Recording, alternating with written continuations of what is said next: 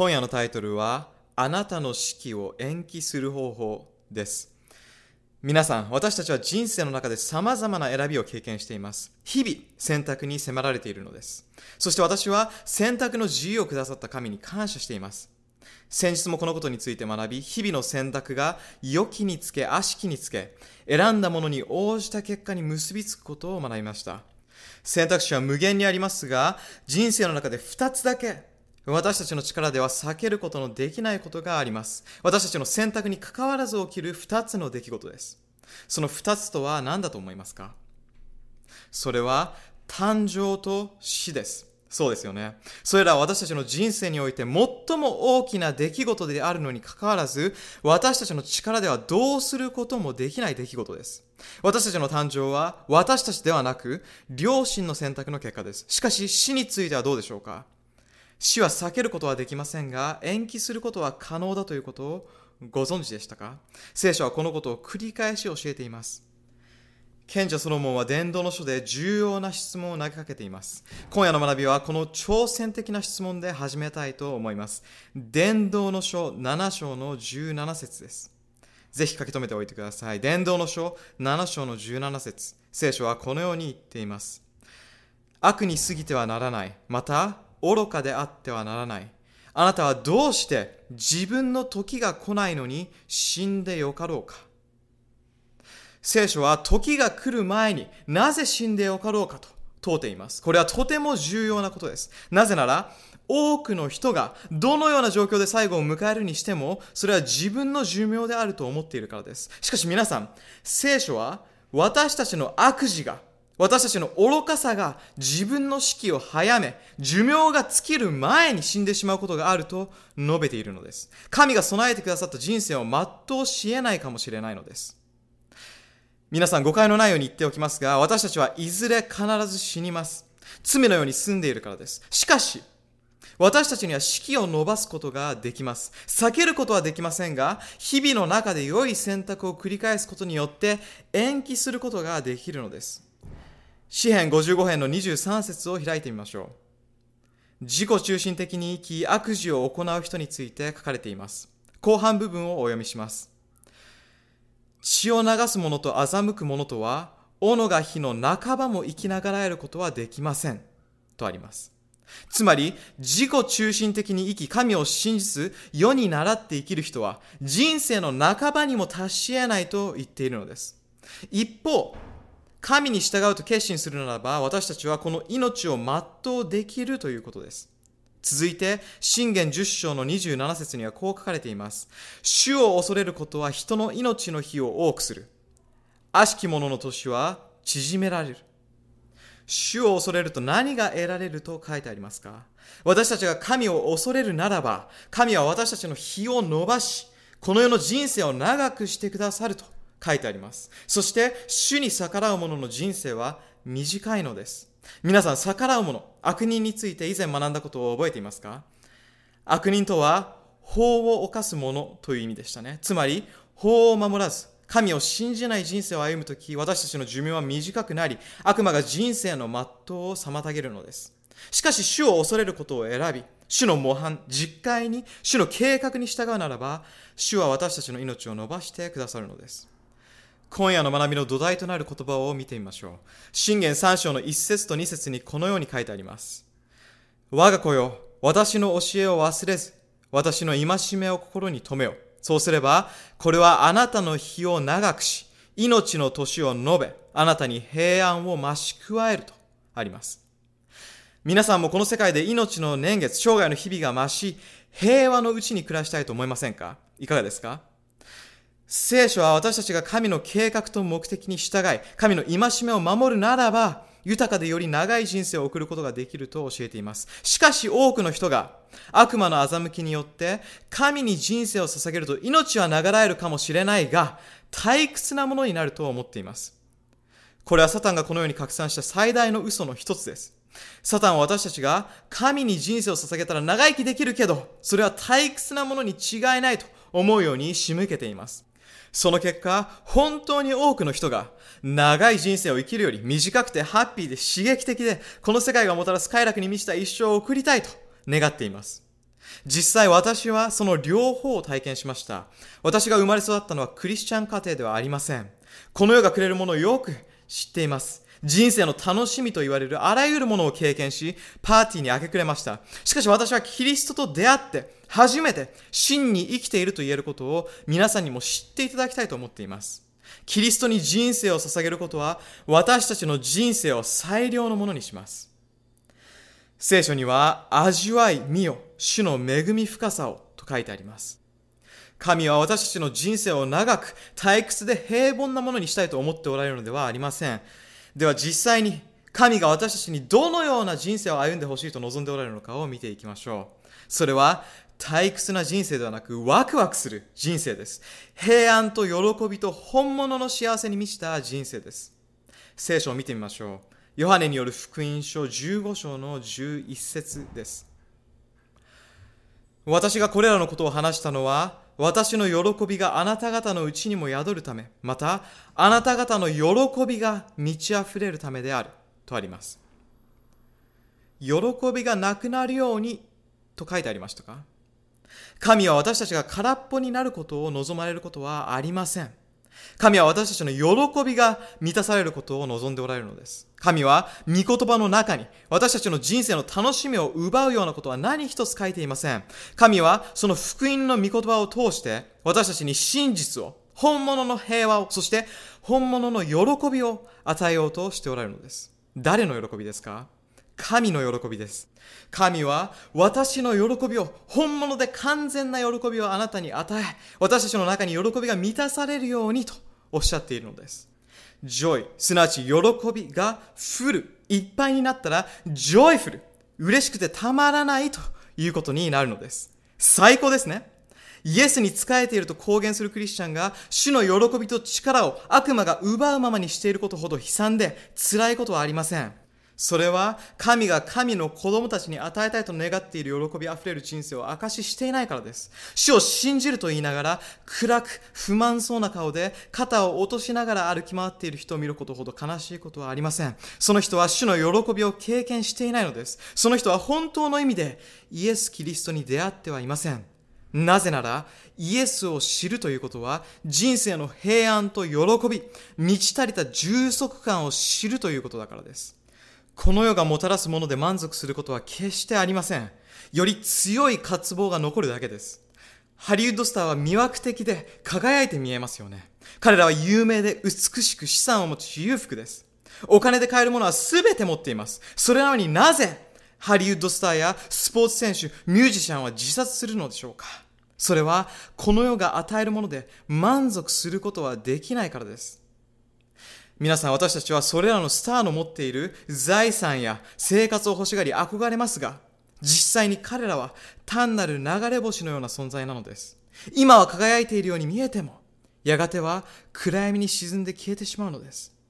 ですから皆さん、流れ星を追いかけていくのではなく、明るく輝く明けの明星、イエス・キリストに従いましょう。なぜなら、人生の虚しさを埋めることができるのは、イエス・キリストただ一人だからです。神は私たちに本物の喜びを、真実を伝えるために御言葉を残してくださいました。神は私たちの人生が隅々まで反映してほしいと望んでおられます。聖書を開いてみましょう。ヨハネの第三の手紙一章の二節をお読みします。愛する者よ、あなたの魂がいつも恵まれていると同じく、あなたがすべてのことに恵まれ、また健やかであるようにと私は祈っているとあります。神は神の子供たちがすべての面で恵まれることを、健康であることを願っておられます。魂が恵まれているようにとあるように、神は私たちの霊的健康のみならず、肉体的、精神的、感情的、社会的、経済的健康を、霊的健康と同じように関心を持ってくださっているのです。神は私たちを愛しています。聖書を学ぶとわかると思いますが、聖書は全的なメッセージです。神が祝福したいと望むものは、霊的な側面だけでなく、私たちの人生のすべての側面です。神は私たちに人生を真に生き抜いてほしいと願っておられるのです。私の祈りは今夜このセミナーを通して私たちの人生のすべての側面、物理的、精神的、感情的、社会的、経済的、そして霊的な側面、すべての側面に興味を持ち、親密な関係を築こうとしておられる優しく穏やかな神を皆さんに見つけていただきたいということです。これがイエスの与える豊かな人生です。私はこの人生であってほしいと思っています。皆さんはいかがでしょうか？ヨハネによる福音書10章の10節でイエスはこのように言っています。盗人が来るのは盗んだり、殺したり、滅ぼしたりするために他ならない。盗人とはサタンのことです。皆さん、悪魔は私たちを滅ぼしたいと思っているのです。私たちの魂を滅ぼすだけでなく、私たちの精神や体、人間関係、金銭面においてなど、私たちのすべてを破壊したいと望んでいるのです。しかし、先ほど読んだ聖句がここで終わらないことに感謝します。イエスの言葉は続きます。私が来たのは、羊に命を得させ、豊かに得させるためである、とあります。イエスは退屈でありきたりで平凡な人生ではなく、豊かな、この命を全うする、満たされた人生を与えてくださるのです。ですから皆さん、特に若い皆さん、イエスに人生を明け渡す人生は退屈で、世を楽しむチャンスを逃してしまうという悪魔の嘘に騙されないでください。あなたは何一つ逃すことはありません。神はあなたの望む全てを与えるだけではなく、それ以上に祝福してくださるのです。サダンの計画は私たちの全てを身体的に、精神的に、感情的に、社会的に、経済的に、そして霊的に滅ぼすことだと分かりましたね。一方、イエスは再臨の時にくださる永遠の命のみならず、豊かな人生を与え、私たちの人生を回復してくださるのです。ただ長く生きられるだけでなく、良質な人生を与えてくださるのです。サタンが全人類を滅ぼそうと企んでいるのをご存知である神は、その無限の愛で、御言葉というマニュアルを私たちに残してくださいました。王の王である神はその御言葉の中に人生を全うし、終わりの時代に備え、式を伸ばすためのマニュアルを残してくださったのです。皆さんよく聞いてください。私たちの体を作られた神は、私たちの体がどうしたら最もよく機能するかをご存知です。神はヨハネの目視録の中に私たちが人生のありとあらゆる側面において豊かに主の恵みを受けることができると教えています。それは世界的福音の計画で全世界へ与えられた福音への招きです。それは人類に向けての最後のメッセージです。この目視録セミナーで何度も学んできた箇所ですが、もう一度見てみましょう。ヨハネの目視録14章の6節と7節です。ぜひ書き留めてください。お読みします。私はもう一人の見つかいが中空を飛ぶのを見た。彼は地に住む者、すなわち、あらゆる国民、部族、国民、民族に述べ伝えるために、永遠の福音を携えてきて大声で言った。とあります。皆さん、福音とはどういう意味ですか？悪いニュースですか？良いニュースのことですよね。今夜のメッセージは、聞く人によって、特に初めて聞く人たちにとっては、もしかしたら悪いニュースだと感じてしまうかもしれません。失望を感じてしまうかもしれません。しかし、今夜これから聞くことは、永遠の福音の一部であることをしっかりと覚えていてください。悪いニュースではなく、良いニュースなのです。このメッセージは幸せにするためのワクワクするニュースなのです。そのような福音を聞いてみたいと思いませんか？では、始めます。先ほどお読みした聖句、ヨハネの目視録14章の6節と7節から見ていきましょう。見つかいは地に住む者、すなわちあらゆる国民、部族、国語、民族に述べ伝えるために永遠の福音を携えてきて、大声で言ったとありましたね。つまりこれは一つの民族に与えられたものではなく、全人類へのメッセージなのです。もうすでに喜ばしい福音ですよね。また7節には、神を恐れ、神に栄光を着せよ。神の裁きの時が来たからであるとあります。皆さん、このメッセージの中に、式を先に伸ばし、終わりの時に備え、豊かな人生を生きるための鍵があります。神の使いである天使が、神を恐れ、その栄光を称えなさいと言っていますが、それこそがまさに鍵となります。神を恐れ、敬い、礼拝するとき何が起こるかに注目してください。信玄9章の10節と11節に神を恐れるとは何か、そしてその結果が何か書いてあります。お読みします。主を恐れることは知恵のもとであり、聖なるものを知ることは悟りである。私によってあなたの日は多くなり、あなたの命の年は増すとあります。ですから皆さん、天使が言う神を恐れなさいというのは知恵のもとなのです。聖なる方を知ることは分別の始めですから、私たちが神を恐れる知識を得たとき、聖書は、あなたの命の日々も、その年月も増すと言っているのです。つまり、私たちは四季を遅らせ、豊かで健康的で幸せな人生を送るというのです。このように福音は私たちの霊的健康だけではなく、感情面、精神面、経済面、また肉体的健康についてのメッセージも語っているのです。世界中の人がサプリメントを取り、様々なダイエットを試して健康を手に入れようとしています。しかし皆さん、本当に健康になるためのサプリメントピルはたった一つしかありません。たった一つです。何だかわかりますか？それはゴスピルです。長生きと健康の秘訣はゴスピル。イエス・キリストのゴスペル、福音にあるのです。それは私たちの命を流える良き知らせであり、日々を豊かで健康で幸せに満ちたものにします。ヨハネの黙示録14章の7節の福音には、神に栄光を着せよと書いてありましたね。ですから、永遠の福音の一部は、神を称え、栄光を表しなさいという招き、使命なのです。では、神を称え、栄光を表すとはどういうことでしょうか？多くの人が神を称える方法を考えるとき、歌、踊り、叫び、賛美することを思い浮かべます。それらは正しいことで、私たちは言葉で神を称えることができます。しかし、言葉は薄っぺらなものです。神を称え、栄光を表す最良の方法は、日々、神の道に従って生きることです。新約聖書に私たちがどのように神を称え、栄光を表すことができるかが書いてあります。コリント人への第一の手紙10章の31節をご覧ください。よろしければぜひ書き留めておいてください。お読みします。だから飲むにも食べるにも、また何事をするにも、すべて神の栄光のためにすべきである。とあります。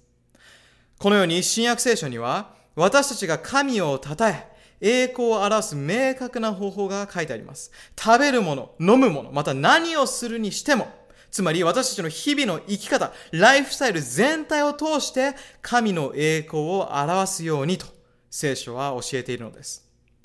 霊的のみならず食事を含む肉体的にも神の栄光を表すようにと招いているのです。しかし残念なことに多くの人がこれは私の体だから食べたいものを食べ飲みたいものを飲むとそういう姿勢でいます。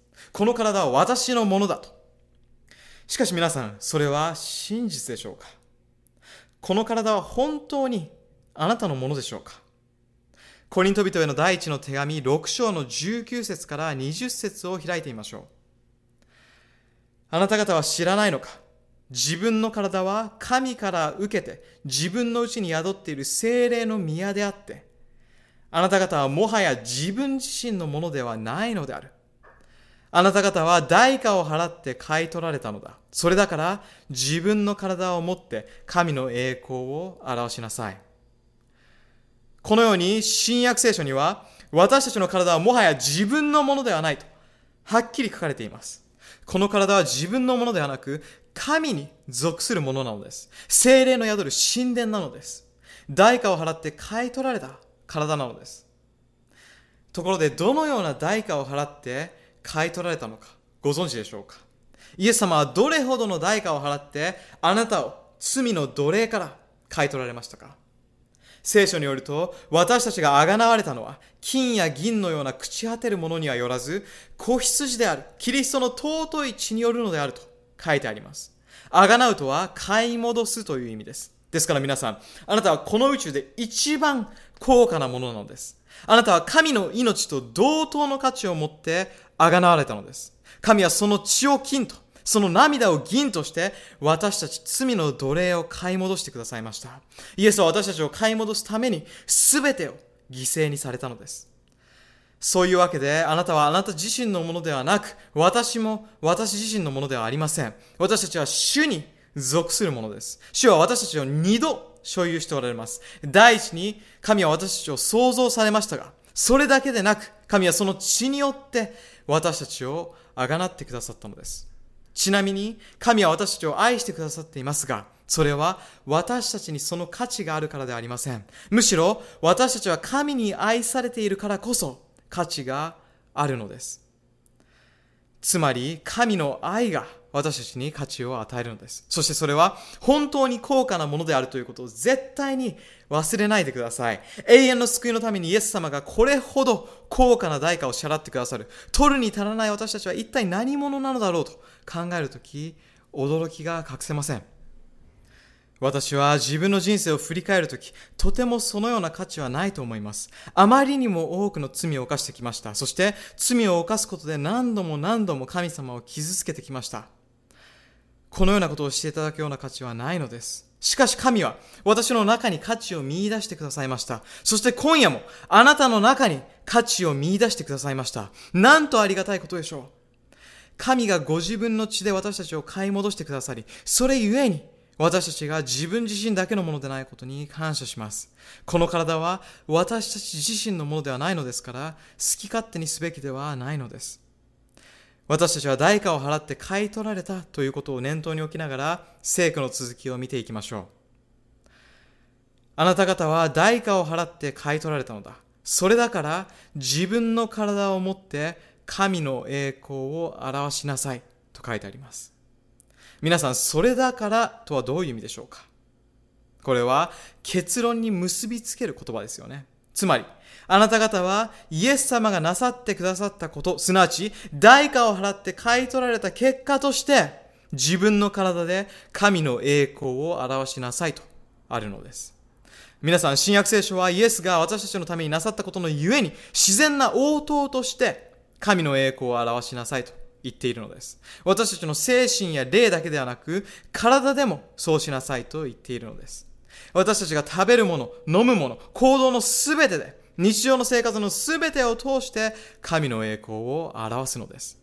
私たちは神の恩恵を受けるためにそうするのではありません。私たちはすでにイエスがしてくださったことに応えて、そのようにするのです。それだからとは、キリストの犠牲に対する私たちの応答を意味するのです。ここまで大丈夫でしょうか？神は私たちが健康であるようにとおっしゃっています。聖書が精神だけではなく体で神の栄光を表すようにというのはなぜでしょうか？それは肉体面と精神面、感情と信仰は全てつながっているからです。では、これらはどのようにつながっているのでしょうか？これから説明していきたいと思います。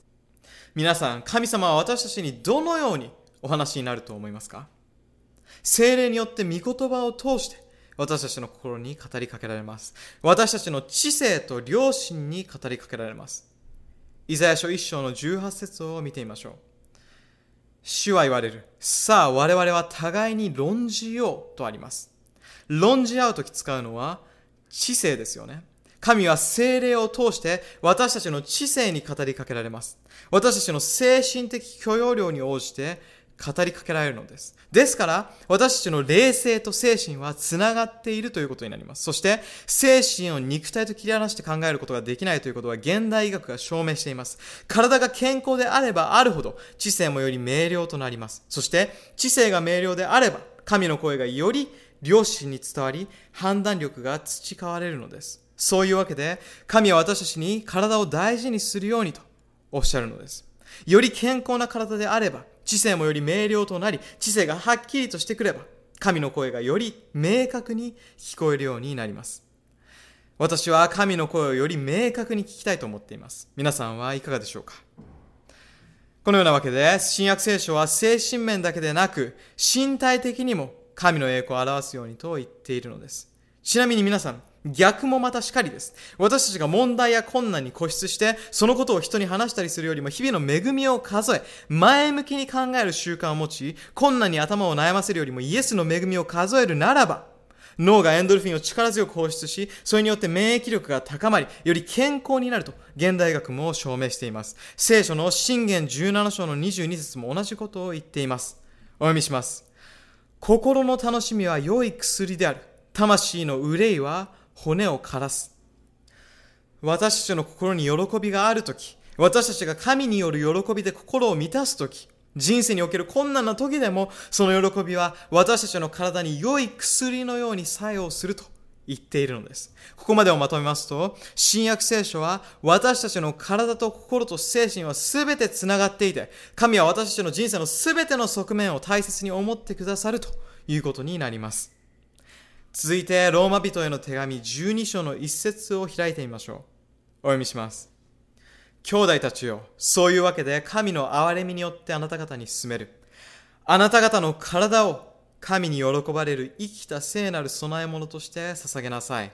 それがあなた方のなすべき霊的な礼拝である。とあります。聖書は私たちが自分の体を生ける生贄として神に捧げると、その肉体の捧げ物は霊的信仰の現れとなると言っています。肉体と霊性はつながっていて、それが礼拝となるのです。皆さん、礼拝はただ歌を歌うだけにとどまりません。歌うことは誰にでもできます。神を信じない人にもできることです。しかし、イエスに仕える人たちは、歌い、語る以上のことをなすのです。イエスにその人生を捧げるのです。生ける生贄として自分の体を捧げるのです。それは礼拝へとつながります。そして皆さん、その礼拝の方法は、人たちによって始まった初代教会と、現代のキリスト教の根本的相違点となっています。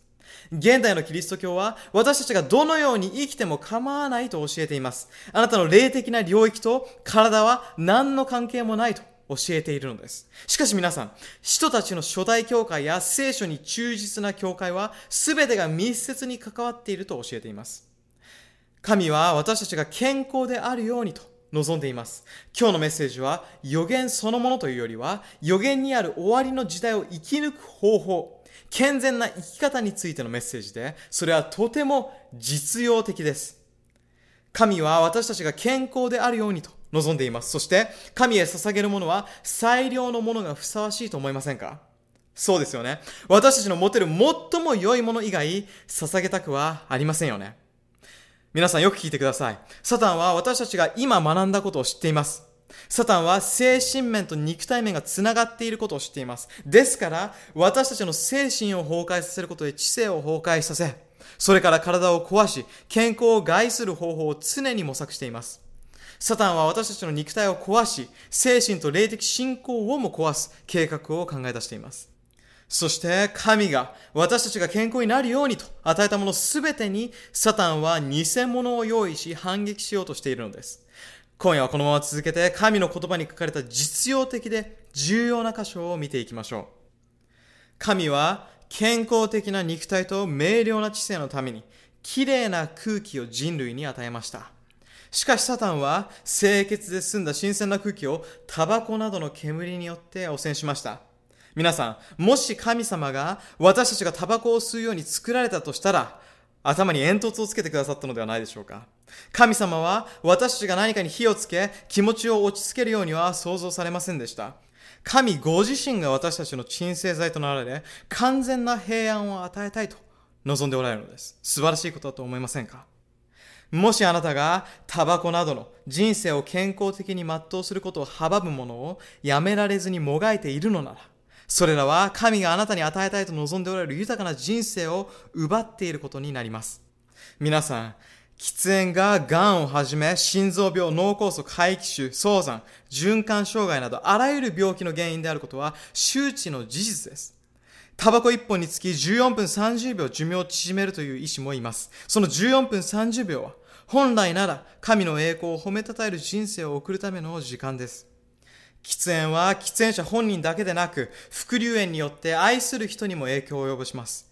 神はこのようなことをしてほしいとは望まれません。なぜなら、それは神の神殿である私たちの体を害するものだからです。それは私たちの精神を曇らせ、精霊が私たちに語りかけるのをより妨げるものです。ですから、もしこの問題で苦しんでおられる方がいましたら、神はあなたを自由に解放したいと思っていることを知ってください。これは喫煙に限らず様々な薬物、自然で良いものだと思う人もいる大麻なども同じです。私は以前大麻を毎日吸っていました。一日に何度も吸うこともありました。そして私はよく、大麻は自然から取れるものだし、タバコみたいな化学物質にまみれているものよりもマシだと。自分は自然のものを楽しんでいるだけだと。このような理由をつけて大麻を吸っていました。そして漱石一章に書かれているように、神は人類に種を持つすべての草木をお与えになったのだしと、自分を正当化していました。しかし皆さん、神は私たちが吸入するためにハーブをお与えになったのではありません。ちなみに、このマリファナと呼ばれる草は堕落によって生じたものです。それは毒性の草です。聖書に毒性を持つ草について書いてあるので見てみましょう。新明記29章の18節です。それゆえあなた方のうちに今日その心に我々の神、主を離れてそれらの国民の神々に行って仕える男や女、士族や部族があってはならない。また、あなた方のうちに独草や苦よもぎを生ずる根があってはならないとあります。皆さん、独草の言語は文字通り毒を持つハーブという意味です。つまり神は私たちに毒を持つハーブとの関わりを持ってほしくないと言っているのです。マリファナは毒を持つハーブそのものです。それは脳細胞を破壊し、あなたの体と心と精神を破壊するものです。また、神はその立法に殺してはならないと記しています。タバコや薬物の吸引や投与は殺人行為です。自分で自分を殺しているのです。たとえその影響がわずかであっても、ゆっくりと自殺していることになります。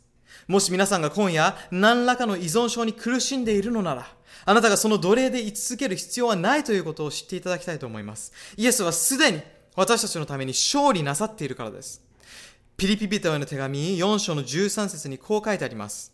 私を強くしてくださる方によって何事でもすることができるとあります。どれだけのことが可能だと書いてありましたか？何事でもです。皆さん何事でもとはあなたの悪習慣を含むすべてのことなのです。その力はあなたの中にあるものではありません。それは私たちを強めてくださるイエスにあるのです。私はこの言葉を直接体験しました。これは13年前の私の写真です。目を見てください。正気がありません。私は薬物依存者で、マリファナ常用者で、脳細胞をダメにし人生を無駄にしていました。このような状況の中で私は予言セミナーに誘われました。皆さんは今までに今回のセミナーのような話を聞いたことがありましたか？私はこのようなひどい状況のまま出席しました。薬物を使用した後で頭が完全に曇っている状態の日もありました。しかし、神の力強い言葉に耳を傾け、イエスの栄光が現れた時、私の心が動かされました。私は救われたのです。しかし、私がイエスに人生を捧げると決心した場合、二人の主人に仕えることはできないということに気づかされました。イエスに人生を捧げ仕えると同時に、今までと同じ生活を続けることは不可能でした。聖書は二人の主人に同時に仕えようとすると、どちらかを憎み、どちらかをより愛すと言っています。片方に忠実になり、もう片方にはおろそかになるのです。私たちは神と悪魔に同時に仕えることはできません。中立の立場は存在しないのです。冷たいか熱いかのどちらかです。聖書に神は生ぬるいものを口から吐き出そうとすると書いてあります。皆さん、私は自分の力ではやめられないほどの麻薬中毒者でした。麻薬の与える快楽に溺れていました。いくつかの予言セミナーに参加した後、私はようやく私の人生から麻薬を取り除くことができるのはイエスただ一人だということに気がついたのです。そこで心からこう祈りました。神様、あなたが本物ならば、本当にいらっしゃるのならば、本当に力があるのならば、私はあなたに仕えたいと思います。あなたが与えようとしておられる人生を歩みたいと思います。しかし私は麻薬中毒です。どうか私の依存症を癒してください。そして癒すだけでなく、麻薬を欲する思いを取り去り、見るだけで嫌になるように変えてください。私が心を注ぎ出して祈った時、その祈りの答えは数日後や一週間後ではなく、その瞬間に与えられました。イエスは私を自由の身にしてくださったのです。失われた私の脳細胞は回復し、神の言葉を伝える説教者にまでしてくださったのです。素晴らしいと思いませんか？そういうわけで私は今ここに立って、あなたがどんな依存症を持っていたとしても、その奴隷で居続ける必要はないということをお伝えできるのです。あなたが依存しているものはタバコやアルコールではないかもしれません。情欲やポルノのようなわいせつ物かもしれません。しかしどのようなものに依存していたとしても、イエス・キリストによってそれに打ち勝つことができるのです。聖書には依存症から離れるための3つのステップが書いてあります。どのような習慣も5分とかからず改善することができます。3つのステップです。どのような依存症であれ、あなたが囚われているとすれば、どうか私たちに相談にいらしてください。その素晴らしいステップをお教えします。皆さん、私は神様がこの世の与えるものよりも良いものを与えてくださることに感謝せずにはいられません。私の体験をもっとシェアしたいのですが、時間に限りがありますので話を進めましょう。神様は私たちに他のものもくださいました。明確な頭脳と汚染されていない体を得るために神は命を与える澄んだ水をくださいました。水は私たちの体を清め、思考を明快にし、神の声をよりはっきりと聞き取れるよう助けます。しかしサタンはそれに対抗して全く逆の影響を与える飲み物を用意しています。それは体と心と精神を破壊するアルコールです。アルコールは神が私たちに飲んでほしくないと考える飲み物です。アルコールは私たちの体、心、結婚、家族、そして人生そのものを破壊する飲み物です。実際に聖書にはアルコールについて何と書いてあるのか気になりませんか？アルコールを飲むなと書いてあるのでしょうか？信玄20章の一節を開き、ぜひ書き留めてください。今夜はとても実践的な学びをしています。信玄20章の一節です。お読みします。酒は不損、強い酒は騒ぎ、酔う者が知恵を得ることはない。とあります。ワインや強い酒、アルコールは私たちを騙します。道を踏み外させるよう導くのです。私たちの心を騙し、体を破壊するのです。アルコールはなぜ危険なのでしょうかそれは中毒性があり、脳細胞を破壊し、理性を著しく損なわせるからです。皆さん、神は私たちとどのようにコミュニケーションをとりますか？私たちの知性、理性の力を通してですね、すべての面において神に栄光を期したいと望むクリスチャンにとっての最大の安全策は、アルコール飲料には一切近づかないことです。アルコールの摂取を断ち、節度を持って摂取することも控えるべきです。多くの教会がアルコールは節度を持って摂取すれば問題はないと言っています。しかし皆さん、聖書のどこを開いてもそのように書いてあるところはただの一節もありません。もしかしたら、イエス様もワインを飲まれたのではと考えておられる人がいるかもしれませんね。イエス様は水をワインに変えましたよね。そしてそれを飲みましたよね。確かにイエスはワインを飲みました。そして実は今夜私もワインを飲みました。皆さんの前ではっきりと私はワインを飲みますと公言することもできます。実は今ここにワインを持ってきています。せっかくなので、ここで話しながら少し飲みたいと思います。ではここで質問です。イエスが飲んだのはどのような種類のワインでしょうか？確かめてみましょう。聖書の中にワインという言葉があるとき、旧約聖書の言語のヘブル語、もしくは新約聖書のギリシャ語でも同じことを意味します。ヘブル語ではヤイン、ギリシャ語ではオイノスという言葉ですが、これはブドウの汁を意味します。聖書によると、ワインとは、ブドウの果汁のことを言うのです。皆さん、ブドウの果汁には2つの種類があることをご存知ですか？それは、発酵しているものと、発酵していないものです。発酵しているブドウジュースは古く腐り死んでいて、アルコールを含み、人を欺き、あなたの心と体と精神を破壊します。これが発酵したワインです。これが聖書の言う強い酒です。一方で発酵していないワインは新鮮、純粋で生命にあふれたブドウの果汁そのもの、グレープジュースです。そして聖書はそこには恵みがあると言っています。では、イエス様が飲んだのはどちらのワインなのでしょうか？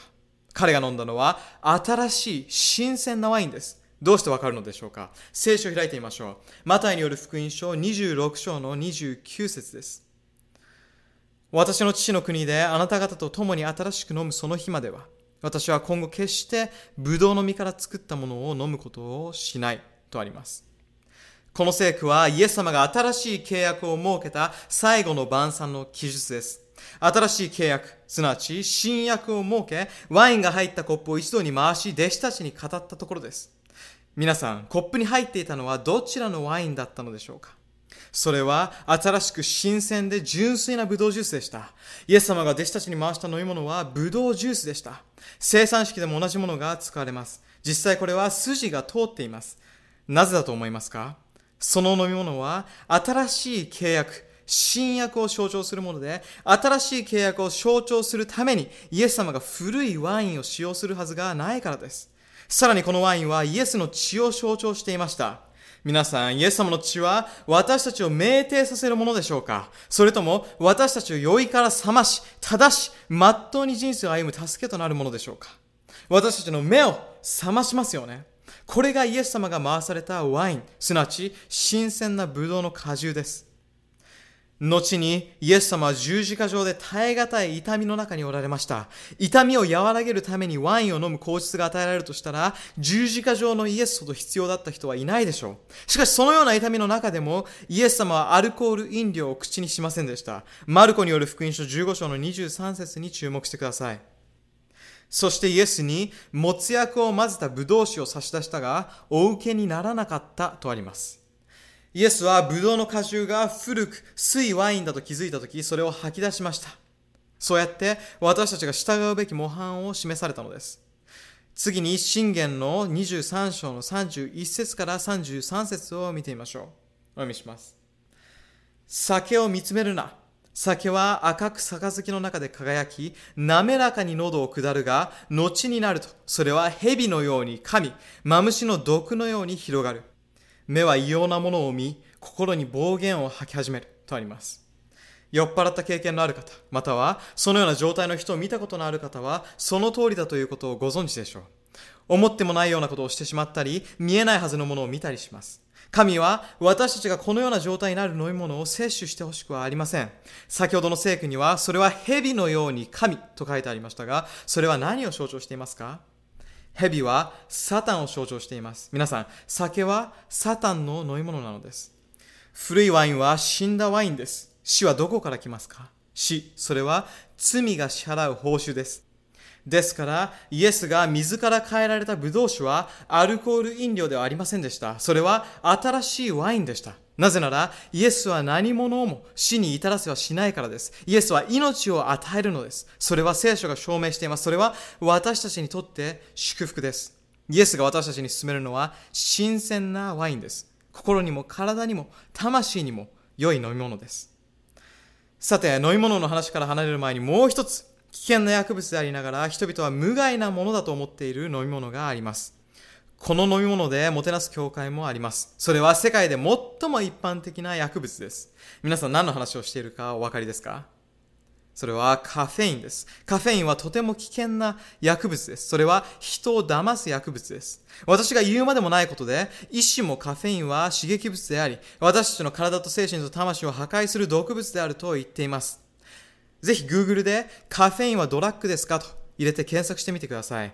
カフェインは体を助けるものではなく、体を損ない、破壊するものであるという医学的証拠の数々が出てきます。ある医師は、カフェインはコーヒーに含まれる薬物で刺激物であると同時に毒物でもあると言っています。コーヒーに限らず、お茶、コーラ、ペプシ、マウンテンデュー、レッドブルやモンスターなどのエナジードリンク等にもカフェインは含まれています。カフェインが体にどのような影響を及ぼすかをお伝えしましょう。カフェインは脳と神経組織を活性化し、アドレナリンを放出するよう脳を操ります。脳をコントロールするのです。つまり、脳を騙してアドレナリンを放出しなければならないと思わせるのです。アドレナリンは緊急時にエネルギーを持続するために放出されるホルモンです。ですから、カフェインを摂取した場合、あなたは薬物による高骨状態のようになるのです。目が覚め、世界を相手にできるような気持ちになり、日々の活動に向き合う用意が整うのです。どんなことにも立ち向かうことができると思うのです。しかし、アドレナリンが消えると、頭痛、疲労感、うつ、睡眠障害、苛立ちを感じ始めます。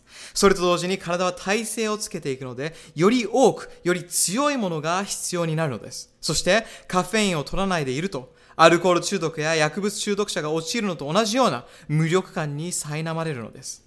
皆さん、起き抜けのコーヒーを一杯ではなく、朝一番にイエスと共に時間を過ごすこと、これ以上に素晴らしいことはありません。忘れないでくださいね。聖書にはイエスは生ける水であると書いてあります。水にはどのような効果がありますか？水には浄化作用がありますよね。イエスは生ける水なのです。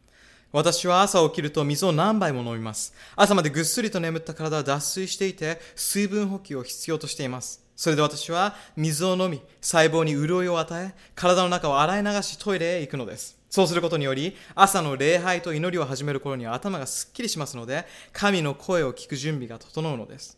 水はこの地球上で最上の飲み物です。それもあってイエスは、私は命の水であると言われたのです。さて、ここで質問です。皆さんは神様が私たちにとって一番必要な最善のものをご存知であると信じますか？そうです。ご存知なのです。イエスは彼のすべてを私たちにくださいました。ですから、今日お話ししたことは小さなことです。イエスがくださったものと比較したら簡単なことでもあります。麻薬中毒を克服させてくださる神は、カフェインやタバコ、その他どのような依存症をも克服させてくださいます。では次に行きたいと思います。よろしいでしょうか。次の質問はこうです。聖書は私たちが食べるものに関して何と言っているでしょうか聖書には何を飲むにも何を食べるにも主を褒めたたえなさいと書いてあります。神は私たちが口に含むものに関心があるのでしょうか聖書にはこのように書いてあります。出エジプト記15章の26節です。ここに素晴らしい約束が書かれています。お読みします。あなたがもしあなたの神、主の声によく聞き従い、その目に正しいと見られることを行い、その戒めに耳を傾け、その定めを守るならば、私はかつてエジプト人に下した病を一つもあなたに下さないであろう。私は主であって、あなたを癒すものである。とあります。神は私の声に聞き従い、私の掟を守るなら、エジプト人を死に追いやった病気を免れさせ、あなたの体を癒しますと言っておられるのです。素晴らしい約束ですよね。私たちが神の声を無視し、掟に従わないならば、エジプト人が苦しんだような病気にかかる結果となるということでもあります。では、エジプト人を死に追いやった病気にはどのようなものがあったのでしょうか？古代エジプトのミイラの解剖した医学者がいました。その結果分かったことは、聖書の時代のエジプト人の死因には、現代のアメリカ人の死亡原因と同じものがあったということです。例えば、私たちにとって身近な病気である高血圧、心臓疾患、癌、関節炎、糖尿病、肥満、性感染症などの病気を当時のエジプト人も患っていたことが分かったのです。古代エジプト人はこのような病気で亡くなりましたが、神はその御言葉の中で、私の言葉に聞き従い、私の健康の原則を守るならば、これらの病をあなたに下さず、あなたの体を癒すと言っておられるのです。皆さんの中でこのような病気に縛られない人生を歩みたいと思われる方はどれくらいいますでしょうか？このような人生を歩みたいと思いませんか？神の原則を守るならば、主は私たちを癒し、薬も不要な体にしてくださることが可能なのです。糖尿病も癌すらも癒すことができるのです。神が私たちに示された原則に従うならば、これらの病気で苦しむ必要はないのです。では、食べ物の話に戻りましょう。神が人類に与えた基本の食生活がどのようなものであったかが、創世記1章の29節に記されています。聖句の箇所を書き留めておいてください。創世記1章の29節には、神が人類に食べ物として与えたものが書かれています。そこには新鮮なフルーツ、ナッツ、穀物、そして野菜が含まれていました。つまりそれはエデンで神が人類に与えられた食生活の基本なのです。しかし、創世記6章を読んでみると、神が世界を洪水で滅ぼされたとき、地球上の植物はすべて死に絶えたことがわかります。そこで、洪水以降、罪の結果として、神は人類に肉を食べる許可を与えたのでした。この食生活は元々のプラン、あるいは理想的なプランではありませんでした。罪の結果、世界的洪水が起こり、すべての植物が滅ぼされてしまったため、人類は肉を食べる許可を得たのです。さらに注目していただきたいのは、神がどの動物の肉を食べてもよいか、明確なガイドラインをくださったということです。創世記7章の2節を見てみましょう。モーセが生まれるずっと前のノアの時代の話です。レビキの規則が与えられるよりずっと前、ユダヤ人がまだ存在していない頃のことです。ですから、これはユダヤ人だけに向けての規則だということはできません。創世記7章の2節にはこう書いてあります。あなたはすべての清い獣の中からオスとメスとを7つがいずつ取り、清くない獣の中からオスとメスとを2つずつ取り、とあります。ユダヤ人が存在するずっと前から、神はある動物は清く、ある動物は清くない、そのどちらかであると語り、動物をはっきりと識別しているのです。ノアは清い動物を7つがい、清くない動物を1つがいのみ連れて行くようにと指示を受けました。ここで神が清い動物を7つが連れて行くようにと言ったのは、洪水によって全ての植物が死に絶えるので、清い動物を食べるほかないからでした。清くない動物を食べることはしませんので、一つがいだけで良かったのです。皆さんの中にどうしてある動物は清くないのだろうか？とお考えになっている人がいることでしょう。神が清くない動物を作られた理由、それは人間が食べるためではなく、地上のゴミを処理するためでした。つまり、清くない動物は地球上のゴミを食べ、地球をきれいに保つために存在しているのです。私たちが食べるためではないのです。神は清い動物なら食べてもいいと許可されたのです。清い動物を食べる許可を与えるにあたり、神は後に肉の下ごしらえについても明確な指示をくださいました。レビキ3章の17節を読んでみましょう。あなた方は脂肪と血とを一切食べてはならない。これはあなた方がすべてのその住むところで、世々守るべき永久の定めである。とあり、この聖句で神は清い肉を食べてもよいが、脂肪と血は食べてはならないと言っています。皆さんの中でこの話を初めて聞き、落ち込んでしまいそうな人はいませんか？私も皆さんと全く同じように感じたことがあります。以前の私は、ステーキを食べるときは必ずミディアムレアで注文し、たっぷり出てくる肉汁、つまり血と脂肪をパンにつけて食べるのが好きだったのです。それはとても美味しく、大好きでした。ですから、この話を初めて聞いた方が、今どんな気持ちになっているか想像ができます。私はあなたと同じ気持ちを経験したのです。だから気を落とさないでください。皆さん、神様はなぜ脂肪と血を食べてはいけないと言われたのでしょうか？考えてみてください。神がこれらを食べないようにと言われた理由は、すべての不純物、毒、病気は脂肪と血に含まれているからです。なぜダメなのでしょうか？それは神があなたを愛しているからです。あなたを大切にしているからです。そしてあなたに病気になってほしくないからです。神はいつでも私たちに最良のものを与えてくださる方なのです。ヘブル人が肉を食べるとき、彼らは脂肪を切り落とし、塩につけて完全に血抜きをし、しっかりと焼いていました。後者、ハラール肉です。そのやり方であれば食べても大丈夫だったのです。神が人類に与えた基本の食事はベジタリアン食、フルータリアン食であり、それらは地球上で最も純粋で最良の食生活です。しかし、サタンが与える食事法は、私たちの体を滅ぼす方法で、清くない動物の肉を食べる方法、そして清い動物を食べる方法であったとしても、脂肪と血を含む食べ方なのです。では次の質問です。清い動物と清くない動物とは一体どのような動物なのでしょうか？レビキ11章の2節と3節を開いてみましょう。ぜひメモしてください。地上のあらゆる動物のうちで、あなたたちの食べて良い生き物は、蹄が分かれ、完全に割れており、しかも半数するものである、とあります。つまり、清い食べ物とされている動物に必要な条件は2つあります。蹄が分かれている、または完全に割れていること、そして半数することです。つまり、複合的な消化器官を持っているということです。この条件を満たす動物にはどのような動物がいるのでしょうか？例えば、牛です。牛は半数しますし、蹄が分かれているので清い動物となります。他にも、羊や鹿などもこの条件に当てはまります。それらの脂肪を切り落とし、すべての血を抜けば、清い動物として人類が食べることを許容されているのです。ここまで大丈夫でしょうか？ご理解いただけた方は、アーメンと言ってください。では、清くない動物とはどのような動物でしょうか？それは先に言いました2つの条件を満たさないものすべてです。つまり、蹄が分かれていて反数する動物以外ということです。新明記14章の7節を開いてください。ただし、反数するだけか、あるいは、蹄が分かれただけの動物は食べてはならない。ラクダ、ノウサギ、岩ダヌキ。これらは反数するが、蹄が分かれていないから、汚れたものである。とあります。皆さん、残念ですが、ラクダバーガーは諦めてください。ラクダだけでなく、ウサギもダメです。ウサギのシチューも食べてはいけないものです。そして、岩ダヌキもダメです。それらは月種類でネズミと一緒です。これらは反数するが、蹄が分かれていないから汚れたものであると聖書にある通りです。他にどんな動物が清くないのでしょうか続く8節を見てみましょう。また、豚。これは蹄が分かれているけれども、反数しないから汚れたものであるとあります。皆さん、聖書は明確に書いてあります。豚肉にも別れを告げなければなりません。どうか集中してよく聞いてくださいね。聖書はこれらの動物の肉を食べてはならない、死骸に触れてはならないと述べています。神は食べることはもちろん、死骸に触ってもいけないと言っておられます。神がイノシシ、豚、ハム、ベーコン、ラード、これらのものを食べてはいけないと言っている理由は何でしょうか？どうして食べてはいけないのでしょうか？なぜなら豚はゴミ処理の役目をする動物だからです。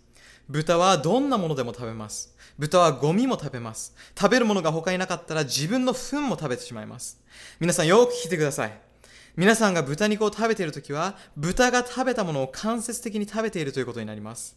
あなたはあなたが食べるものでできているとよく聞きますが、まさにその通りなのです。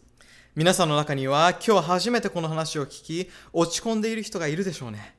私はあなたの気持ちがよくわかります。なぜなら私はカルアポークとキャベツを食べて育ったからです。ハワイの伝統料理の一つである豚を蒸し焼きにしたポークラウラーは私の大好きな料理でした。美味しく食べていたのです。私が初めてこの事実を知った時、とても落ち込み、失望しかけました。しかし思い出してください。神は私たちにとって一番良いものをご存知なのです。そしてもし、豚肉が私たちに良いものであったとしたら、神は喜んで自由に食べなさいと言ったことでしょうね。しかし聖書には、主は恵みと誉れとを与え、なおく歩む者に良いものを拒まれることはありませんと書いてあるのです。美味しいからといって、それが私たちに良いとは限らないのが現実です。ちなみにどうして豚肉が美味しいのかご存知ですか？なぜだと思いますか？それは他の動物同様に豚も汗をかく感染がないからなのです。私たちは汗をかくとき、汗と一緒に不要な不純物や毒素を体の外に排出しています。よって汗をかくことは良いことなのです。つまり、話を元に戻しますが、豚も他の動物も汗をかく感染がないため、不純物は体内に蓄積されていくのです。皆さんは汗を舐めてみたことはありますか？味がありますよね。その味、つまり不純物たっぷりの味が排泄されずにいて、そのすべての不純物が調味料となり、フライパンにポークを乗せた時に染み出てくるのです。それが美味しく感じるわけですが、それはつまり不純物、汚物なのです。そのため神は、それらを食べるな、死骸に触ってもいけないと言われたのです。それらは、汚れた動物なのです。私が言うまでもなく、現代医学も宗教の背景のない科学者も全く同じことを豚肉について述べています。豚やイノシシが多くの病気の原因であることは周知の事実です。豚肉には繊毛虫が生息しているので、豚を料理するときはよく火を通すようにと言われています。皆さんはアリゾナ州で生焼けの豚を食べた女性の話を聞いたことがあるでしょうか彼女は生焼けの豚を食べた結果、脳障害を起こしました。最初は脳腫瘍だと思われたのですが、後に脳内に虫が発見されたのです。生焼けの豚を食べた結果、脳内に虫が入り込んでしまったのです。そしてもっと恐ろしいのは、この寄生虫を持っている人がトイレの後よく手を洗わずに過ごしていると、感染源となって他の人にそれを広めてしまう可能性があるということです。気持ち悪いですね。道理で神様が食べても触ってもいけないと言われるわけです。とても美味しいものであったとしても、必ずしも体に良いというわけではありません。皆さんは今夜自分の創造主を信じますか？落ち込んでいますか？豚肉より神の方が重要です。そうですよね。しかも豚肉は体に良くないのですから、今夜イエスに従って豚肉を食べないと決心しましょう。神は私たちに最適なものをご存知です。今日聞いたことは悪いニュースではありません。永遠の福音、つまり良いニュースなのです。それでは海の生き物、シーフードはどうでしょうか？私たちが食べても良い海の食べ物は何でしょうか？皆さん聞く用意はできていますか？海の生き物について聖書には何と書いてあるか見ていきましょう。レビキ11章の9節から11節を開いてください。水の中にいるすべてのもののうち、あなた方の食べることができるものは次の通りである。すなわち、海でも川でも、すべて水の中にいるもので、ヒレと鱗のあるものは、これを食べることができる。とあります。つまり、ヒレと鱗、この二つを持つ魚は、海のものでも川のものでも食べていいということです。ほとんどの魚が大丈夫ですね。しかし、ヒレも鱗もない生き物は清くないのです。それらはゴミ処理の役目をする動物なので食べてはいけないと神は言われるのです。では海の生物でヒレも鱗もない生き物にはどのようなものがあるでしょうか？カニ、ロブスター、タコ、エビ、ヒレはあるが鱗を持たないサメやナマズなどです。ここまで話を聞いてショックを受けている方も多いでしょうね。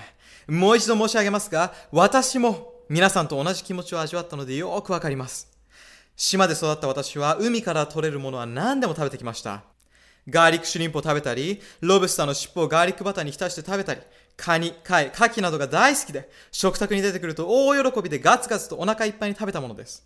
私にはシーフードが好きな方の気持ちがよくわかります。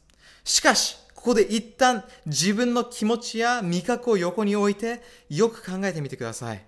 なぜ神はこれらのものを食べてはいけないと言ったのでしょうかこんなにも美味しいものをなぜ食べてはいけないと言ったのでしょうか食べてはいけないとされた生き物に共通していることは何でしょうかそれらはすべてゴミ処理の役目をする生き物なのです。神はこれらの生き物を人間が食べるためではなく、海の底に溜まった死骸を処理するために創造されたのです。エビやアサリ、カキなどは自然の浄水器の役目をします。それらが何を食べるか知っていますか？言うのもはばかられますが、それらは汚物を食べるのです。ですから、エビやカキを食べるのは、それらが食べている汚いものを間接的に食べるということになるのです。良い気持ちはしませんよね。エビが何を食べているかご存知ですか？エビはどのような生き物なのでしょうか？エビは海のゴキブリなのです。エビは別名、海のゴキブリと呼ばれ、そしてゴキブリは陸上のエビと呼ばれているのです。一体誰がそれらを食べたいと思うでしょうか？気分が悪くなった方がいらっしゃるでしょうね。それで良いのです。神の言葉は筋が通っていることをご理解いただけたのではないかと思います。また、アメリカの疾病予防マガジンには、甲殻類は不潔で危険ですという記事が掲載されました。甲殻類は公害によって汚染されているのです。それは食べない方がいいのです。神が私たちを守るために与えられたこれらの原則に感謝の気持ちが湧いてきた方も中にはいらっしゃるかもしれませんね。今夜のトピックに同感して感謝する人もいれば、今はそうは思えない人もいるかもしれません。しかし、いずれわかる時が来、感謝することでしょう。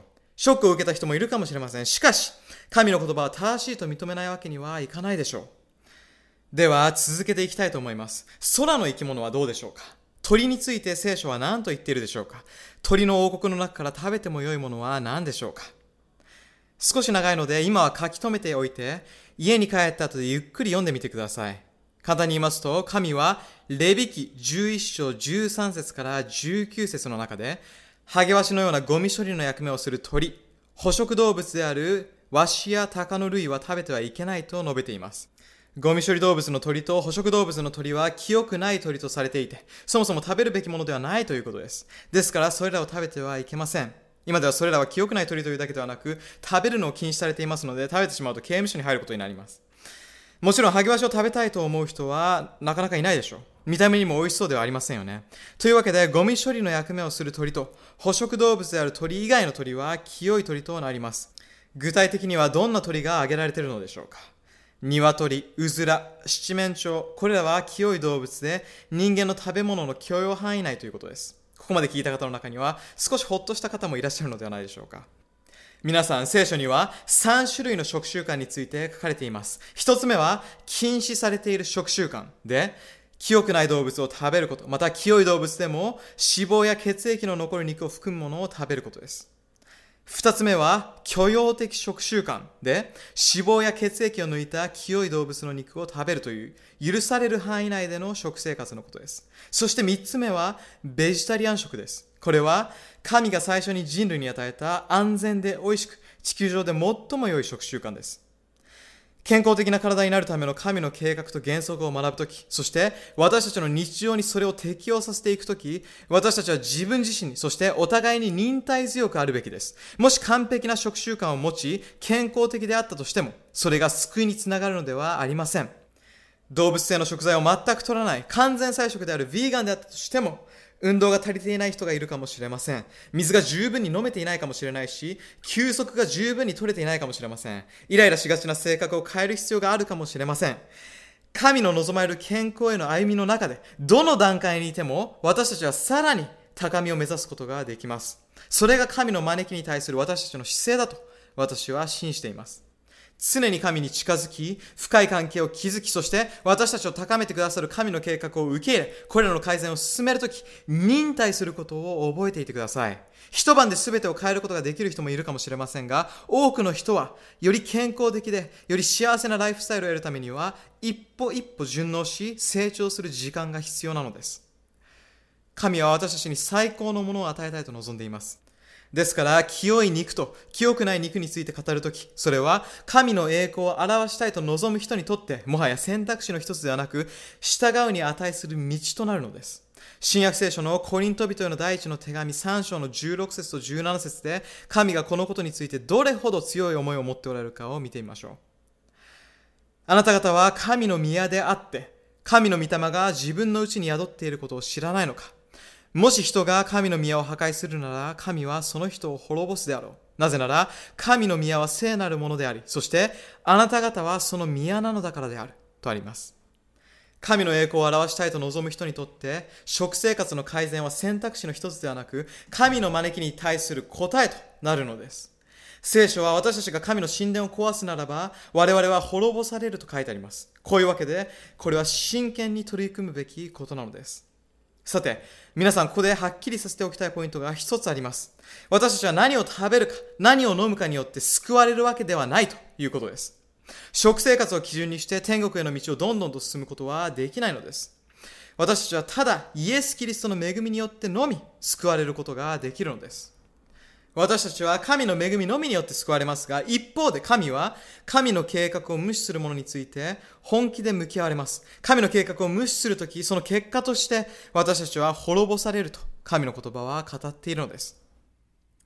これから引き続き神の望む原則を学んでいきます。話を進めていく上で、ここで皆さんを応援したいと思います。今夜学んだ原則を通して、あなたの健康が回復するよう、自分のライフスタイルに変化を取り入れることができるよう、思考が明瞭となり、神の声を明確に聞くことができるよう、神の愛と恵みによって助けてくださいとお願いしましょう。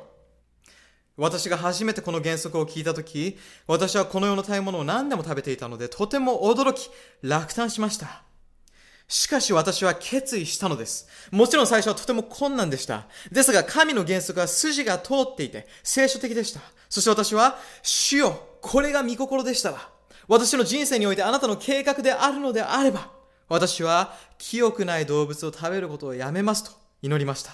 そして、清い動物だけを食べるようになり、その結果、エネルギーが続くことに気づきました。思考が明瞭で、生活のすべてが改善されてきたのです。ただ清くない動物を食生活から排除しただけで違いを感じたのです。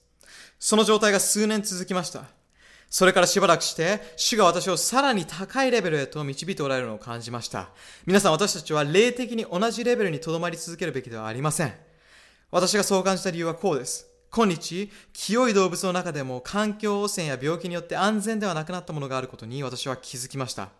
近年、狂牛病などのような病気が出現し、清い動物でも安全ではなくなりました。また、鳥インフルエンザなど多くの病気が発生しています。ここで私から皆さんに提案があります。どうかベジタリアンになることを検討して祈ってみてください。どのような食生活を選ぶかはあなた次第ですが、どうかそのことについて祈ってみてください。今日、清い動物すらもあらゆる病気を持ち、安全ではなくなりました。どのような選択をするかはあなたの自由ですが、どうかそのことについて祈ってみてください。話を戻しますが、私はしばらくの間、清いとされる動物を食べていました。そして10年ほど前にベジタリアンになりました。その時体に感じた変化は驚くべきものでした。エネルギーに満ち溢れ、思考はより明瞭となり、神の予言の深い意味が理解できるようになったのです。そして何よりも全く肉を食べたいと思わなくなったのです。きっと皆さんの中には私を見て通りで痩せ細っているわけだと思われる方もいるでしょう。しかし皆さんよく聞いてください。私は何でも食べていた時からこの体型でした。私はたくさん食べます。しかしすぐに消化され出ていってしまうのです。新陳代謝が光のように目まぐるしく早いのです。私の両親もそうです。ですから、ベジタリアンになったからこの体型になったのではありません。皆さん私は王様のように食べます。王様のようにたくさん食べます。私の妻は私の知っている中では一番のベジタリアンシェフです。その料理は健康的で美味しくボリュームたっぷりです。神は私たちにとって一番良いものをご存知です。ですから私たちは人生のこの部分について一歩ずつ前進する必要があります。ちなみに、生肉業界で何が起こっているかを知れば、もはや協力したいとは思わないことでしょう。動物への残酷な扱いは悪魔的としか言いようがありません。ベジタリアンの食事であってもたくさんのバラエティがあります。そして何よりもあなたの心を変えることのできる神はあなたの味覚をも変えることができます。あなたの味覚や食欲に勝利したとき、あなたは自分の人生においても最高の勝利を得たことになるのです。食べ物は私たちに大きな影響を及ぼします。そう思いませんか？道理で、サタンがあれのでイエスを誘惑したとき、最初の誘惑は食欲に関していたのです。それはサタンが人間にとって食欲がどれほど大きなものかを知っていたからこそだったのです。サタンは神の子ならこの石にパンになるように命じたらどうだと言って誘惑しましたね。しかしイエスは神の言葉によって食欲に打ち勝ちました。そして私たちも同じように勝利することができるのです。もう一度整理しておさらいしてみましょう。食生活改善についての重要なポイントは何でしたか？体がより健康であれば思考も明瞭となり、思考が明瞭であればあるほど神の声がより明確となるでしたね。私はその声をできるだけ明確に聞きたいと思っています。皆さんはいかがでしょうか？さて、ダニエル書に食生活についてのもう一つの例が書いてあるので見ていきましょう。ダニエル書一章の8節です。ダニエルと友人たちは終わりの時代に生きる人々の象徴です。彼らがバビロニア王国に捕らえられ、奴隷として連れてこられた時に最初に通過しなければならなかったのが食習慣に関するテストでした。バビロニア王国の王は彼らに清くない肉とアルコールを含むワインを与えてその食習慣を変えようとしましたが、ダニエルとその友人たちがどのように答えたか。注目してください。お読みします。ダニエルは宮廷の肉類と酒で自分を汚すまいと決心し、自分を汚すようなことはさせないでほしいと自重長に願い出たとあります。ダニエルは奴隷として捕らえられていたにもかかわらず、清くない肉とワインの代わりに水と野菜をくださいと言ったのです。普通、奴隷に選択権はありませんよね。しかしそのような状況にあっても、ダニエルは神の神殿である体を汚すまいと決心し、強い意志を持って信念を貫いたのです。これが彼の合格したテストです。ダニエルと3人の友人たちはしばらくして王の肉と酒を飲むバビロンの賢者たちと比較され検査を受けました。神への信頼と信仰に基づいた違う食習慣に準じた結果、ダニエルと3人の友人たちはバビロンの賢者たちよりも10倍も賢いことが分かりました。皆さんは10倍賢くなりたいと思いませんかそしてダニエル書2章には神はダニエルを信頼し予言的幻や夢をお与えになったことがわかります。良い食習慣が健康的な体を作り、それが霊的な祝福を受ける結果へとつながることをお分かりいただけたと思います。ひょっとしたら皆さんの中には、健康の原則は十字架の時に全て終わったのではないか。イエスはそのために十字架にかかられたはずだと不思議に思っていらっしゃる方がいるかもしれません。しかしそのように記されている箇所は聖書のどこを探しても見つかりません。イエスが来られた時に廃止されたのは、イエスの十字架を指す様々な儀式に関する立法であって、健康に関する原則は、私たちを病気や公害、この世のものから守るためにくださったものなので、それとこれとは別物なのです。イエスは豚を清めるために来られたのではなく、罪人を清めるために来られたのです。ですから、健康の原則は十字架で終わってはいないのです。もしかすると、神がペテロに、神が清めたものを清くないなどと言ってはならないと、聖書に書いてあることについてはどうなんだと考える方もいるでしょうね。では、使徒行伝10章を見てみましょう。ペテロが幻を見て、その幻の中で天からあらゆる汚れた獣が入った大きな布が降りてきました。覚えてますか？そこで神がペテロに、ペテロよ、身を起こし、ほふって食べなさいと言い、ペテロは、清くないもの、汚れたものは何一つ食べたことがありませんと答えました。そこで神は、神が清めたものを清くないなどとあなたは言ってはならないとおっしゃいました。この聖句を読み、何でも好きなように食べていいんだと言い出した人は聖書を表面的にしか読んでいません。皆さん、ここでペトロはこの幻が文字通りのそのままの意味ではなく、象徴的であると理解していました。一体どういう意味なのでしょうか使徒行伝10章の28節を見れば、ペテロが理解していたことがわかります。お読みします。あなた方が知っている通り、ユダヤ人が他国の人と交際したり、出入りしたりすることは禁じられています。とありますね。当時のユダヤ人は、他の国の人、異教徒の人を汚れた国民とみなしていました。汚れている清くない国という認識だったのです。続きをお読みします。ところが神は、どんな人間をも清くないとか、汚れているとか言ってはならないと、私にお示しになりました。つまり、この幻の中の汚れた獣は、国民を表していたのです。聖書の予言で獣が表すものは何だったでしょうか？それは、王国でしたね。覚えていますか？ですから、これらの汚れた獣は、汚れた国民、異教徒の国民を表すのです。そして神はペトロにおっしゃいました。あなたは行って彼らに福音を伝えなければなりません。彼らは汚れてはいません。彼らもイエスの復活の福音を聞く必要があるのですと。ですから、この聖句は神が健康の原則を廃したと教えてはいないのです。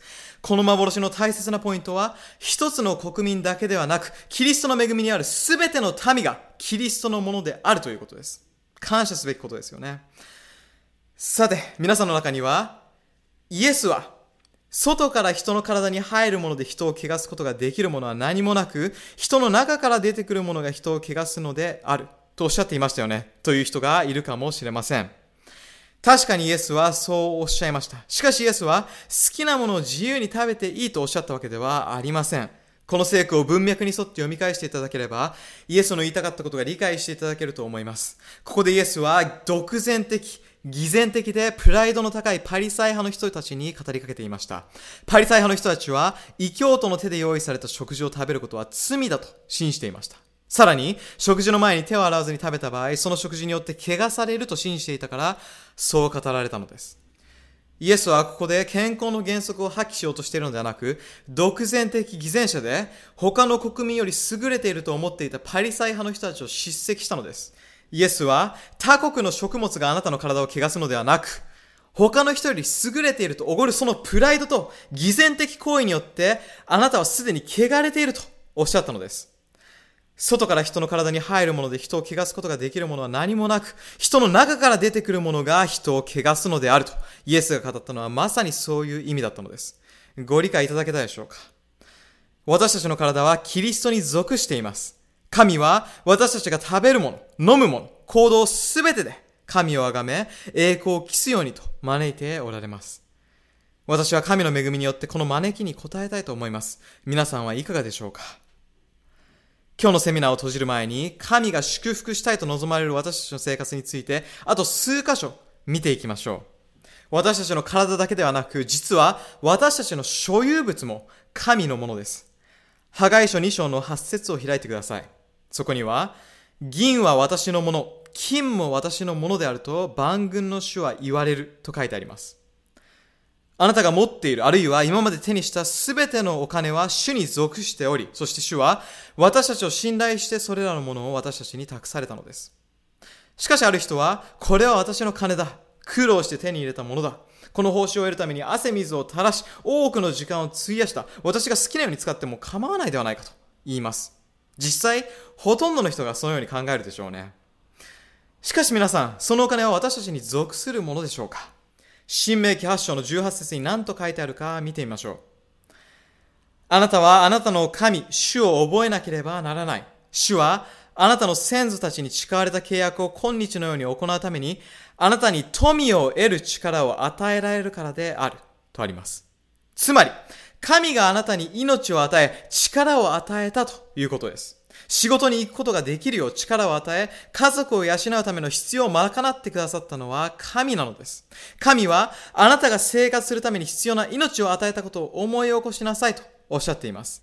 ですから、私たちが全ての良いものは神から来ることを忘れないために、11献金の制度を御言葉の中に残し、収益の10分の1を神に返すように命令なさったのです。11献金とは何でしょうか文字通り10%のことです。つまり、あなたが1000ドルの収入を得たとします。神のものはいくらでしょうか？100ドルではありませんよ。もし1000ドルの収入を得たら、1000ドルすべては神のものです。すべては神のものなのです。ちょっとした引っ掛け問題でしたね。では、神は私たちにいくら返すようにとおっしゃっていますか ?1000 ドルの10分の1はいくらですか ?100 ドルですね。皆さん、神は寛大だと思いませんか？神は私たちに90%をくださるのです。90%はあなたのものです。10%だけ私に返すようにと言っておられるのです。この献金をすることによって、神が私たちを支え、維持される方、与え主であることを知り、すべての良いものは神から来ることを認識するのです。また、自己中心的な考えやあらゆる欲望を乗り越える助けともなるのです。そして、この捧げ物が他の人への祝福となり、神の働きを一層広めることになるのです。神は御言葉の中に経済的に忠実な人に向けての豊かな約束を記されました。マラキ書3章の10節を見てみましょう。私の宮に食物のあるように、十分の一全部を私の蔵に携えてきなさい。これをもって私を試み、私が天の窓を開いて溢れる恵みをあなた方に注ぐか否かを見なさいと、万軍の主は言われるとあります。ちなみにこの蔵というのは教会のことです。つまり、10分の1を好きに使っていいということではないのです。蔵、つまり教会に持参しさえすれば、天の窓を開き、祝福を限りなく注いでくださるのです。神はお金の面で忠実な人に豊かな祝福を約束しています。ところがある人は借金がかさんで請求書の支払いに追われていて、10分の1を捻出する余裕はない。神にお返しする10%を持っていないというかもしれません。しかしどうでしょうか？あなたは神の恵みを受けずに一日たりとも生き延びることはできません。はっきり言いますが、そう考えると、11献金を捧げずにはいられないはずです。人間の知識の中では10%の割合は大きすぎると思われますが、他の9割はあなたのものなのです。こればっかりは説明することはできなくても体験することはできます。信玄3章の9節と10節に神の約束が書かれています。あなたの財産とすべての産物の初なりをもって主をあがめよ。そうすれば、あなたの身を健やかにし、あなたの骨に元気を与えるとあります。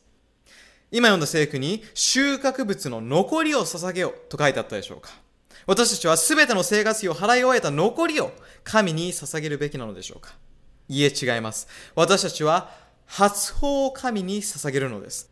神は政府よりも友達よりも家族よりも何よりも優先されるべきなのです。私たちの収入の初物を捧げるといいのです。続けてお読みします。そうすれば、あなたの蔵は満ちて余り、あなたの酒舟は新しい酒で溢れるとあります。神は私たちを物理的に満たしたいと望んでおられます。神に信頼し、自分の体のケアを怠らず、神が私たちに託されたものを正しく管理するとき、経済的にも祝福してくださるのです。神はまた、私たちの心も社会性も祝福したいと望んでおられます。神は神聖な結婚制度を与えてくださいました。神の計画は私たちを肉体的にも感情的にも救うことなのです。結婚は家族の基盤です。そして家族は教会の基盤。教会は社会の基盤です。ですから、サタンは社会を崩壊させるために教会を壊し、教会に集う家族を崩壊させるためにその土台、つまり結婚の制約を壊そうと企んでいます。それは一体どのような企みでしょうか？不貧困な行い、会員、不倫、離婚、性的異常性へと一人一人誘惑することです。しかし、神の計画はより良いものです。神の計画は幸せな家庭、幸せな結婚、そして幸せな人生です。私は生涯クリスチャンだったわけではありません。キリストに出会うまでの私は異性との関係において多くの間違いを犯しました。しかしイエスが新しい始まりをくださったことに心から感謝しています。神は私の過去を清め、現在に勝利をもたらし、イエスに出会った後に妻となる人と出会わせてくださったのです。私たちが結婚して8年が経ちました。これは私たちの結婚式の時の写真です。私たちは本当に幸せです。神の恵みによって私たちは神の計画にできる限り忠実に従い定説を守っています。そして、イエスの愛を土台とした結果、意見の対立や相違の嵐が来た時に、確固とした土台に立っているので、私たちの結婚という家は揺らぐことなく立っています。結婚の土台は、情熱や性欲ではなく、イエス・キリストの愛です。イエスが家におられると、その家は幸せで満たされます。あなたの結婚という器にイエスがおられると、嵐の中でも笑顔が絶えません。幸せな結婚生活を送りたい方はどれくらいおられますか？私たちが他者との関係の中で神を尊重するとき、神は私たちを精神的にも社会的にも祝福されるのです。皆さんの中に私が救われるなんて無理に決まっていると思われている方はいませんか？すでに多くの間違いを犯してしまった方がいるかもしれません。あなたの夫や妻ではない人に自分自身を委ねてしまい、汚れていると感じているかもしれません。もう手遅れだと思われているかもしれません。しかし皆さん、イエスの血はあなたの人生という衣服のどんな汚れをも洗い流す漂白剤のような方です。彼は今日あなたを清くすることができます。もう一度純粋な乙女にすることができるのです。あなたが泥沼のような離婚を通り抜けてきたとしても、神は過去からあなたを解放し、愛と信頼を再び築くことができるよう前進させてくださいます。私たちの神は全てを回復してくださいます。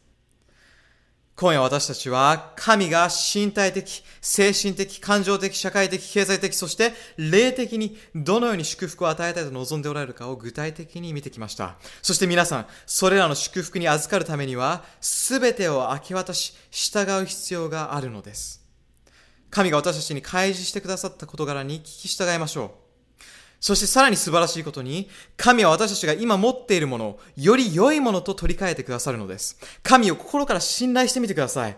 神は私たちの人生から悪いものを取り除き、良いものに置き換えようとなさっているのです。そういうわけで今夜、あなたはどのように神に答えますか？落ち込んでばかりではありませんよね。これは良い知らせなのです。神はあなたを愛していて、あなたにより良い計画と、より良い人生の中で生きてほしいと願っておられます。あなたの四季を遅らせたいと、伸ばしたいと願っておられるのです。あなたの人生に豊かな年月と充足感を増し加えたいと願っておられるのです。あなたを様々な病気や痛みなどから救いたいと望んでおられるのです。しかしそれらのキリストの恵みは私たちが神の原則に従い実践するときにのみ受けることができるのです。そして皆さん、私たちが体に良くない食物を取るのをやめる力強い動機となるものは一体何だと思いますか？また、神にいただいたお金の中から10分の1を11献金として忠実に捧げ、感謝の捧げ物を携えて神を信頼し、栄光を期するための力強い動機となるものは一体何だと思いますか？それは、イエスの愛です。最後にコリント人の第2の手紙5章の14節と15節を読みましょう。なぜなら、キリストの愛が私たちに強く迫っているからであるとあります。この強く迫っている、また、駆り立てるという言葉は、私たちを前に押し出すという意味です。私たちが前進すべき時、なすべきことがある時、それが助けになるのです。さらに、この駆り立てるという言葉には、制約するという意味もあります。私たちをその場に留め、自分勝手なことや悪事に陥らないように抑えてくれるという意味なのです。イエスの愛が私たちを前進させ、そして思いとどまらせるのです。地獄に落ちる恐怖からや天国を受ける報奨のためではなく、イエスの愛によって、すべての面でイエスに栄光を期することを可能としてくれるのです。続けて読みましょう。キリストの愛が私たちに強く迫っているからである。私たちはこう考えている。一人の人が全ての人のために死んだ以上、全ての人が死んだのである。そして彼が全ての人のために死んだのは、生きている者がもはや自分のためにではなく、自分のために死んで蘇った方のために生きるためである。皆さんが聞いた今日のメッセージは、イエス様を愛している人のためだけに送られたものです。皆さんがもしイエスの愛なしにそれらのことを成し遂げることに挑戦しようとするのならば、結果は惨めな気持ちに陥るだけかもしれません。不幸になるかもしれません。イエスの愛なしにしてしまうと、立法主義的になり束縛のように感じられるでしょう。しかし皆さん、イエスへの愛があれば、イエスの望んでいることをやりたいと思えることでしょう。そして、イエスがまず初めにあなたを愛してくださったことを受け入れるとき、あなたは人生のすべてを通してイエスに栄光を期したいと望むようになるのです。その結果あなたは、主よ、どうか私の人生をコントロールしてください。あなたに私の冷蔵庫、銀行口座、結婚と人間関係、時間、特技、資産、私の全てをコントロールする神になっていただきたいのですということができるでしょう。皆さん、あなたにとってイエスは主人になり得るか、なり得ないかのどちらかになるでしょう。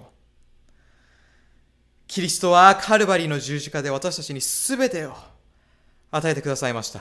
そのキリストに向かって私はあなたに全てを委ねますと答えたい方はどのくらいいらっしゃるでしょうか私たちは神の恵みと聖なる光によって導かれた結果、そのような気持ちになれるということを覚えておきましょう。私たちは代価を払って買い取られたので、そう答えるのが当然なのです。イエスが私たちに示してくださった愛に愛を持って答えるのです。